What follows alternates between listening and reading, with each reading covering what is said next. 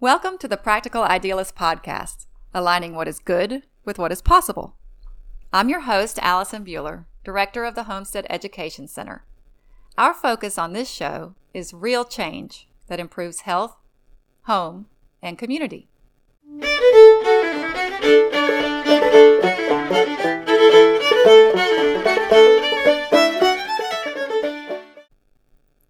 We're in full swing at the Homestead Education Center. For those of you who are new to the show, we are a nonprofit organization located in Northeast Mississippi.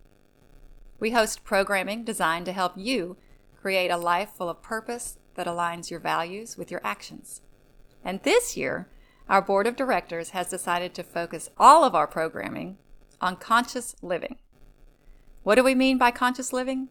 We mean paying attention to how our actions, our choices, and our decisions impact our lives and the lives of those around us, and ultimately our communities and our world. Part of that consciousness has to do with our emotional reactions and realizing that we always have a choice. We aren't able to escape all the painful pieces of life. Every one of us faces pain, loss, fear, anger, or betrayal at some point. I remember when I first read Pema Chodron's book, When Things Fall Apart. I was struck by the fact that even a practiced nun struggled deeply with disappointment. But my takeaway from that book was this we cannot escape pain, but we can choose how we react to it. Today's guest is an expert at refusing to sink with her surroundings. Best-selling author Julie Cantrell has been accused of being Pollyanna-ish, but that is not the case. It takes courage and strength and deep conviction to choose joy, love, and forgiveness. And Julie does this in her writing and in her life. Today, in the interview, I hope we will all learn how to choose joy even when things fall apart. This program is brought to you by the Homestead Education Center, a nonprofit organization in Starkville, Mississippi. This week, we want to thank our Keep It Local sponsor, Kelly Cutshaw, CPA. This is a family run business who cares about your well being.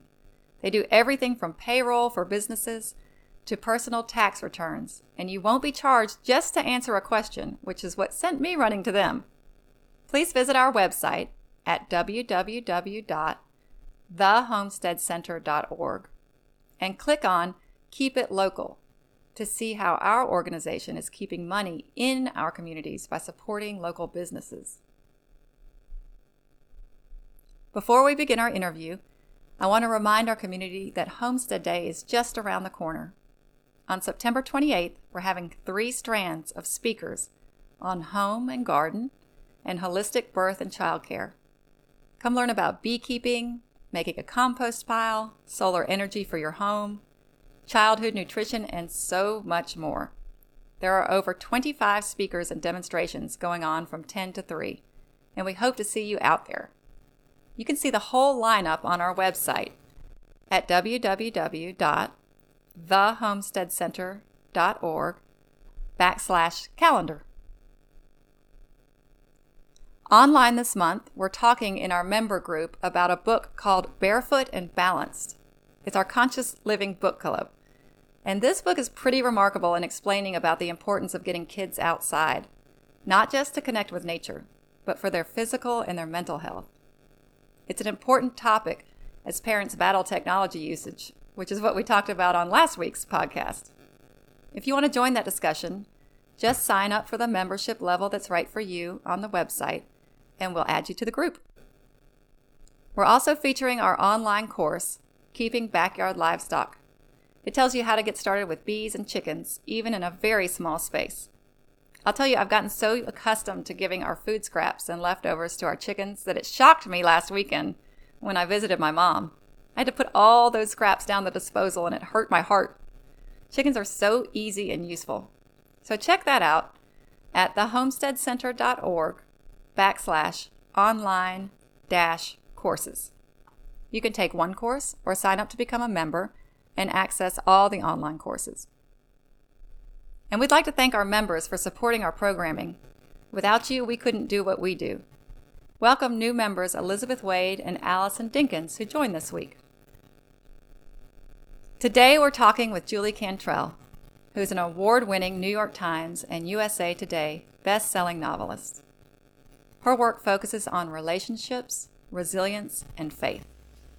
I fell in love with Julie's first book, Into the Free, and I've followed her ever since. In fact, she's one of the two mentors who generously helped me become an author. Without her, I don't think I would have ever published a thing. But when I met Julie, her life looked very different than it does today. The thing that hasn't changed is her heart. Welcome, Julie. Thank you so much, Allison. I am honored to be sharing this time with you and really, really grateful that uh, I can call you my friend. I'm just admire you more than words can say and grateful for all that you do to be proactive in your community and so far beyond that to help people have a healthy, happy life and a healthy lifestyle. And I just hope you know how much you mean to me and so many people who are lucky enough to cross your path. Oh, thank you, Julie. Well, I feel the same way. I'm a I'm a what I call a super fan. So when you said you had time to talk with me, I was so excited. You are seriously the real deal. Well, when I, I met you, um, you were a speech pathologist and you were mm-hmm. tending an organic farm and taking care of kids and a husband while you you snuck in early morning hours to write. Yep. And what time did you get up to start writing those days? Well, you know, I was like most mothers and most women that I know, we spend every minute of every day serving and giving and loving and supporting other people in our lives. That's what we want to do. That's how we live our lives. But not many of us have a, a, down minute where we're not productive in some way to serve others. And we don't take any time for ourselves usually. So if I wanted to try to write a book, which was just a personal challenge to myself, I didn't know when in the day I could carve time for myself to do that without feeling selfish. I just was the kind of person who never did things for me. Um, so I woke up from three to five in the mornings before anybody else needed me and quietly wrote for five days a week, Monday through Friday, 3 to 5 a.m. for three months. And that's how I got my first draft. I remember hearing that story and it blew my mind. That is that that's a passion right there. You know, it really was. And I'm not the most disciplined person. You know, I, w- I always say I wish I could make myself do that at the gym every day or something. but uh, it was just a strange little blip in my life and it was a personal goal of mine. I just always wanted to see if I could write a book. And I'm telling you, it was the most beautiful spiritual gift to myself to give myself that quiet space to just create and tap into that creative energy that we all have it was it was a real it changed my life it really did and now i can't imagine not writing and through your writing you changed so many others lives but when I met you, you weren't just writing and taking care of kids. You actually were letting a bunch of kids convert a school bus to a mobile farm on wheels in your barn. Can you talk a little bit more about what your life was like at that point? Oh my goodness, that was Busy. a fun project. that is when I met you. Um, the mobile farm on wheels. They uh-huh. y'all did uh-huh. a fantastic job painting that bus so beautifully and converting it to um, to a farm on wheels. It was just a wonderful project. I will say those years that I spent in the farm circles in Mississippi, the people I met through the sustainable ag networks and the CSAs and the farmers markets, y'all are the most incredible group of people I've ever come across in my life. And I am so grateful for that season of my life. I, I loved every minute of it. I actually wanted to start a small scale farm after reading Barbara Kingsolver's book, Animal Vegetable Miracle. Is that what it was called? I think ago? that's what sparked me on, too. Oh, really? um, you know, that shows you right there what a difference a writer can make. You know, like she shaped both of our lives into a different direction. And I think sharing those kind of ideas and beliefs through the written word or the spoken word is so important because look, we might not have ever been on that path or crossed paths at all if we hadn't read her book. So I encourage people to write, to share their ideas and stories, and to go for it. Even if you know all these ideas take you in new directions, just try it. It was wonderful to have a little sustainable farm and raise our kids in a way that was natural and outdoors and healthier. I just I wouldn't have traded that for anything for our children. Yeah. And uh, you've been a mentor at our writing retreat, and we've got that coming up again in October. And it really is the, the point of that retreat is that writing is a way to change the world. So I appreciate your time doing that. And I'm looking forward to another one. When I got to know you, I remember thinking, I mean, quite honestly, that your life was perfect. You were becoming a successful author, you had a beautiful family and a farm. And and people really resonated with your sense of hope and faith. I sure did. Can you talk a little bit about your hope and faith and, and where that came from. Thank you. Um, you know, I we always look at other people and think everybody has it perfect. Of course, nobody has a perfect life. Nobody. Um, right. But I've always been the kind of person who just finds the good and finds a way to be grateful for every breath that I have. And I don't know where that really came from in me, but when I look back at my life, I think it came from several hard losses in my life that happened early on, which happened to a lot of people. But early on, you know, my parents were divorced, which was one terrible trauma for a child. You never want anybody who's lived through divorced parents knows that divorce is a terrible, hurtful, traumatic thing. And uh, kids don't always just move forward uh, without a before and after mark in their heart from that. So that was one thing. And then my very best friend, who had been like a sister to me, all my life. We were together all the time, and she lived right across the street, and she died of leukemia when we were teenagers. Mm. And so I think watching her battle for her life and then lose her life at such a young age taught me to appreciate my life, to be appreciative of every minute of this life. And then my brother committed suicide as a teenager, which taught me the importance of recognizing people's pain and understanding that sometimes we have too much pain to carry mm. and we have to carry it for one another. We have to help one another through those moments and through those times, and that we can't give up and quit because doing that doesn't just end the pain, it, it kind of leaves it on the rest of the people who love us. And then there were other traumas like that, you know, people I lost in traumatic ways, sudden ways. My grandmother was killed in a car wreck on the way home from my graduation and things like that that happened all very early to me in life. And I think those things just shaped my spirit in a way that made me I don't know, have great, tremendous empathy and compassion for other people's hurts and tremendous gratitude for what life gives us life is a hard, hard thing, but it's a wonderful, beautiful thing too. That's what Glennon says. It's a beautiful. It's beautiful. I love that. it's perfect. And you just carry that through all of your books. I mean, that, that same message, but your empathy and your deep care, but also your resilience. You know, it seems to me that just as your career as an author and a speaker peaked, you did a great TED talk and you, I mean, you were hitting bestseller charts. It's like the rug got ripped out from underneath you again. Um, it really did. I want people to hear that things fell apart in your life, but you didn't. You refused to join that negativity.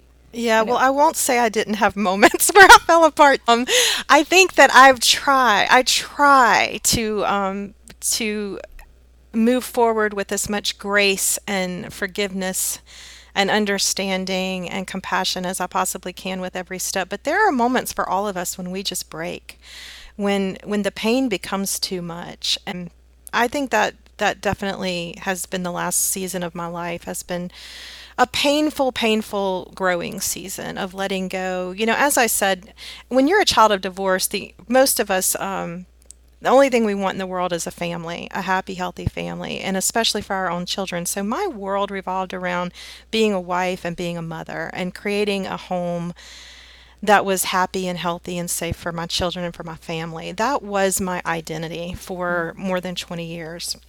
So when all you want in the world is that home and that family and that falls apart against every attempt to save it, it's soul crushing. It really is. And it's been a hard, hard learning season for me. But I've learned so much, and uh, I just say I'm launching Life 2.0 now. Life did not go as I expected it to go, but I think that happens to everybody. And it's a matter of how do we pick up the pieces and start over because we can't just quit. We just can't. Yeah, I, you just amaze me because I'm prone to, to despair. you know, when things go badly in my life and and they do in everyone's life. Like you say, there's no charmed life out there. If, if there is, you just don't know enough about that person. That's right. Mm-hmm. But I'll sink like a rock, and then my perception goes dark, and I can't see that everything isn't just complete shite. And yeah. um, what I always I remember seeing you at that writers retreat, right in the middle of a really dark period of my life, and you have a reason to be bitter, to be, you know, jaded, to say enough. And yet you showed me that we always have a choice. Can you talk a little bit about that? Well, I think you just said it beautifully. I think we have a choice with every breath and every step we take. We can choose to move toward the darkness or toward the light. And I think that Um, every experience we encounter, every person we cross in our path is going to nudge us one direction or the other. They're going to try. And unfortunately, I had come from a very naive place. I had been with my husband since I was 13. I married my high school sweetheart. So truly, the only normal I knew was my normal. Mm-hmm. Um, I didn't know, I didn't have a great perspective of anything beyond what I was in. And I think that sometimes discernment is. Uh, is a tool that some of us develop better than others. It's a tool that I'm still developing now. And I think that we have the choice constantly to elevate other people or push other people down. And everybody in our path will do one of those things to us. And we just have to be very careful to choose people who truly are here to love us and support us in healthy ways and let the rest um, figure out their own path and their own journey without letting it destroy us. Every person we meet is either um, continuing generational legacies of trauma behaviors of trauma, or mm-hmm. we're carrying the burden of trying to heal them and stop them and change them. Yes. And so I think we all come from different family systems or faith systems or community systems or whatever that have created our normal for us, our reality for us, and our way of moving through the world. But at some point, sometimes some of us are shaken from that.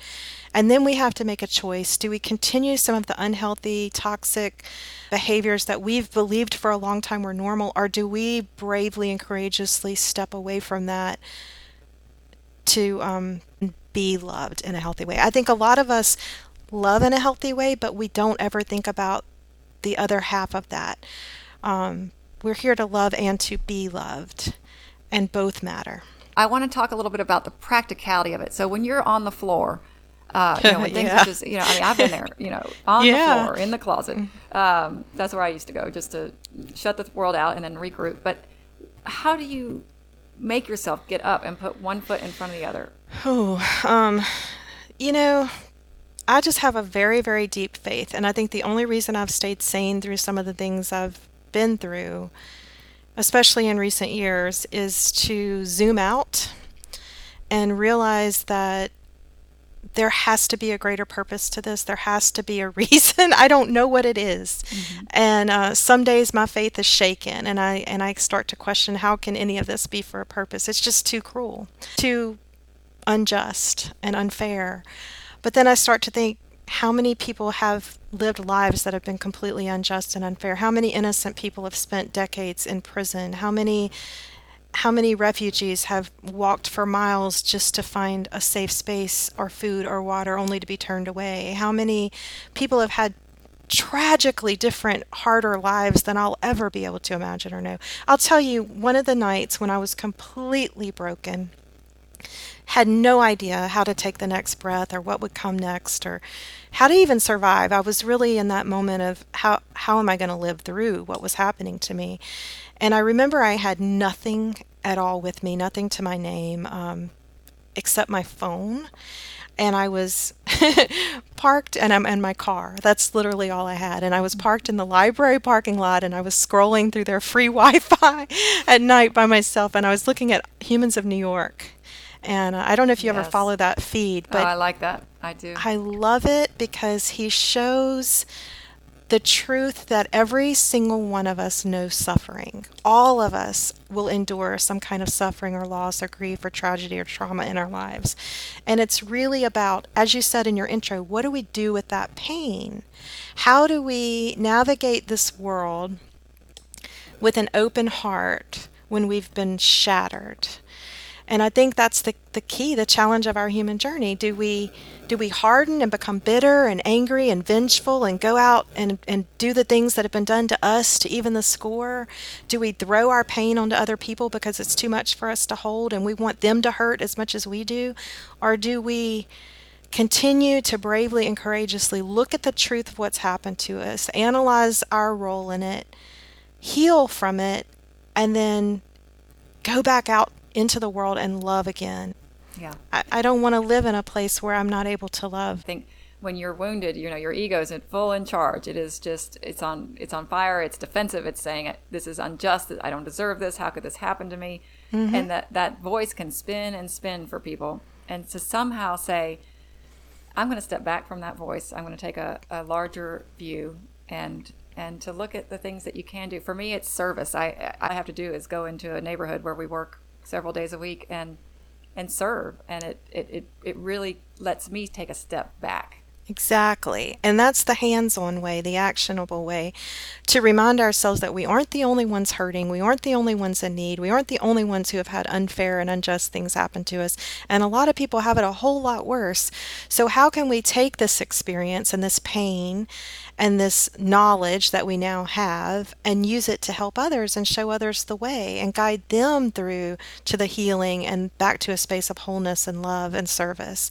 That's really what it's all about. I think if we can learn the lessons we've been given, no matter how painful they are, and use that knowledge to go out and help others, we're living the life we were born, that we were sent here to live.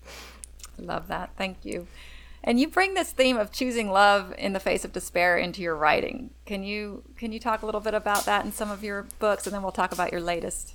Yeah, it's funny because I've kind of jumped around genres a little bit. I, my first two novels were were historical fiction and then I jumped to two contemporary fiction works and my latest was creative nonfiction. But what unites the five books and then two children's books is that theme, like you said, of choosing love despite everything, despite all the pain, choosing to love and be loved in healthy ways, and choosing people in our lives that can love us in healthy ways, and not letting um, the pain and the trauma break us and destroy us for good.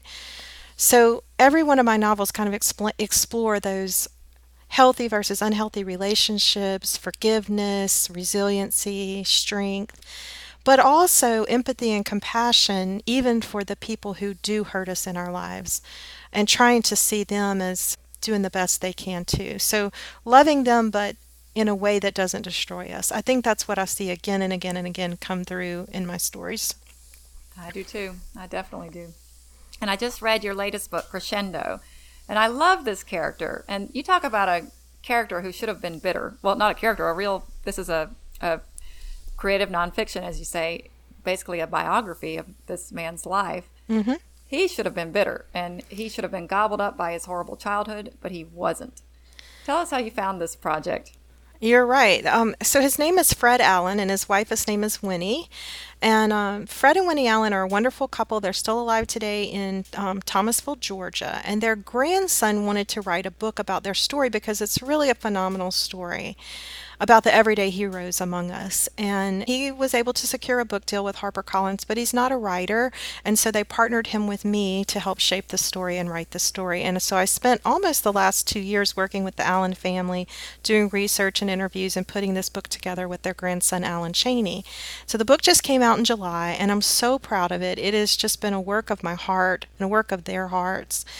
And what I love most about it is that for the first time, I've always written women's fiction, or it's been called that. Mm-hmm. So, stories of women who overcome trauma and tragedy, and our stories of building ourselves back, putting our lives back together again. But this is a story of a man who overcame tremendous trauma at a very early time in his life when we're most vulnerable and most in need of love and support and protection and shelter as a child, his family was unable to give him those basic needs.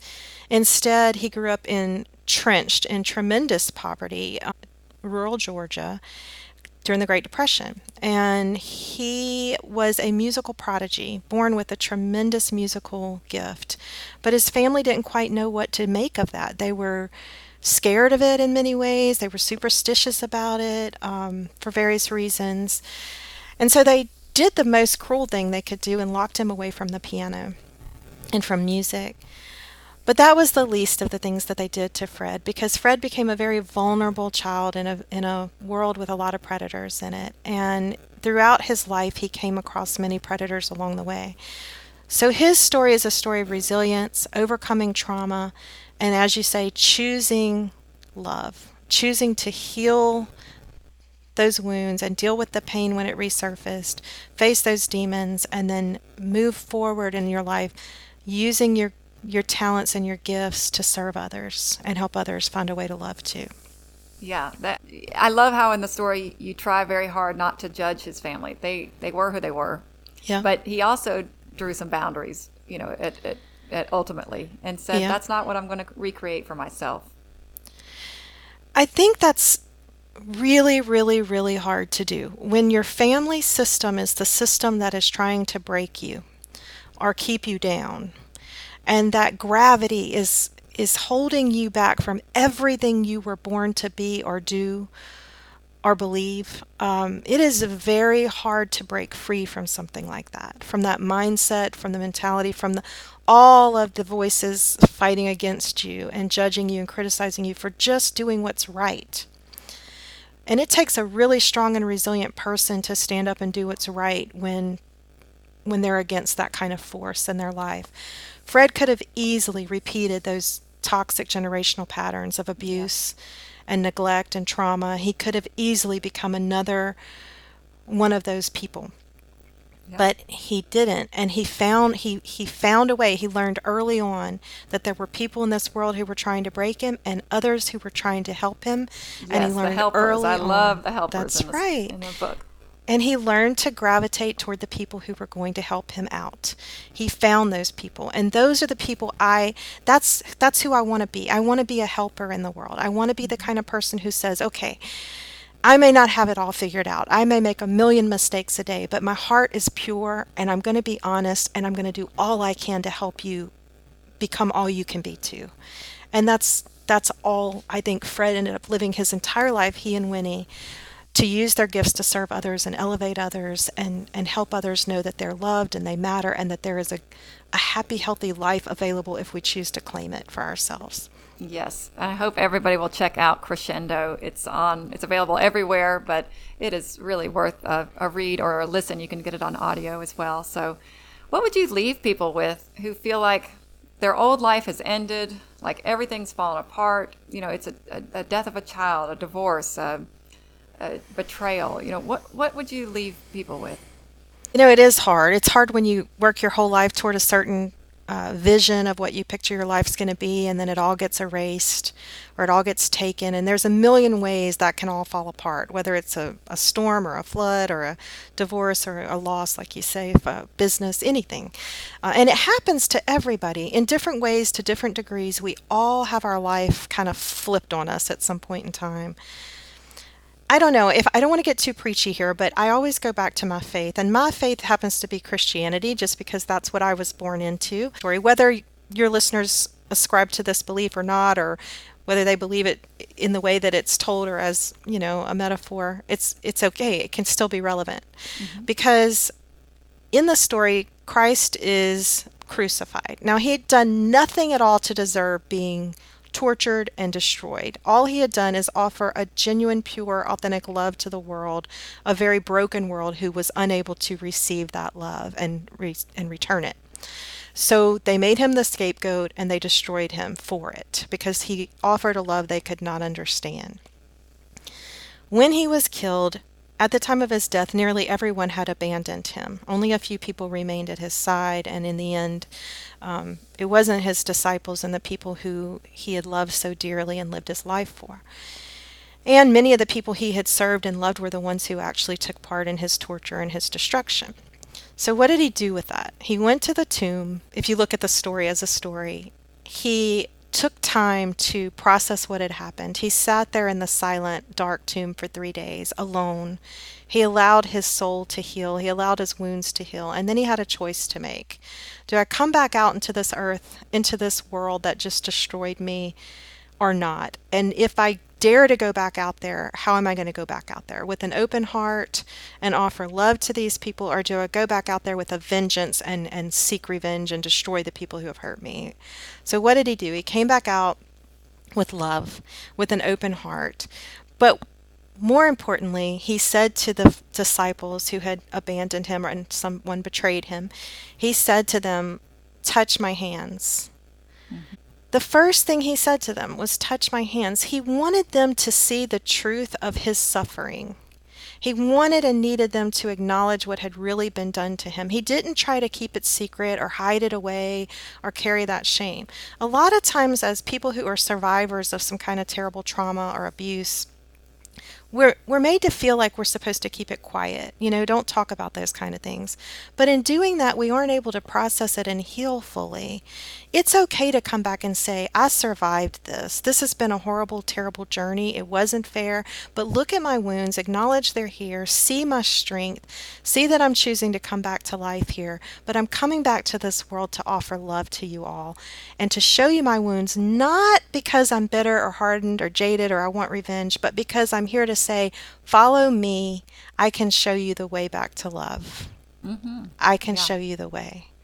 And now I want you to learn the way so you can go show others the way. To come back from your wounds, to come back from your trauma, to, to rise up again and come back to life. It is so hard when you've been wounded to to let that go. You know, we're dealing with that with racism in this country, and uh, you know, yeah. people say, "I want you to see my wound." You have forgiveness is one thing, but there's a, an accountability that comes from the other side of it that has to happen too. We can forgive and move forward even if we don't get the apologies we need, but somewhere along the way, somebody needs to say, I see your pain.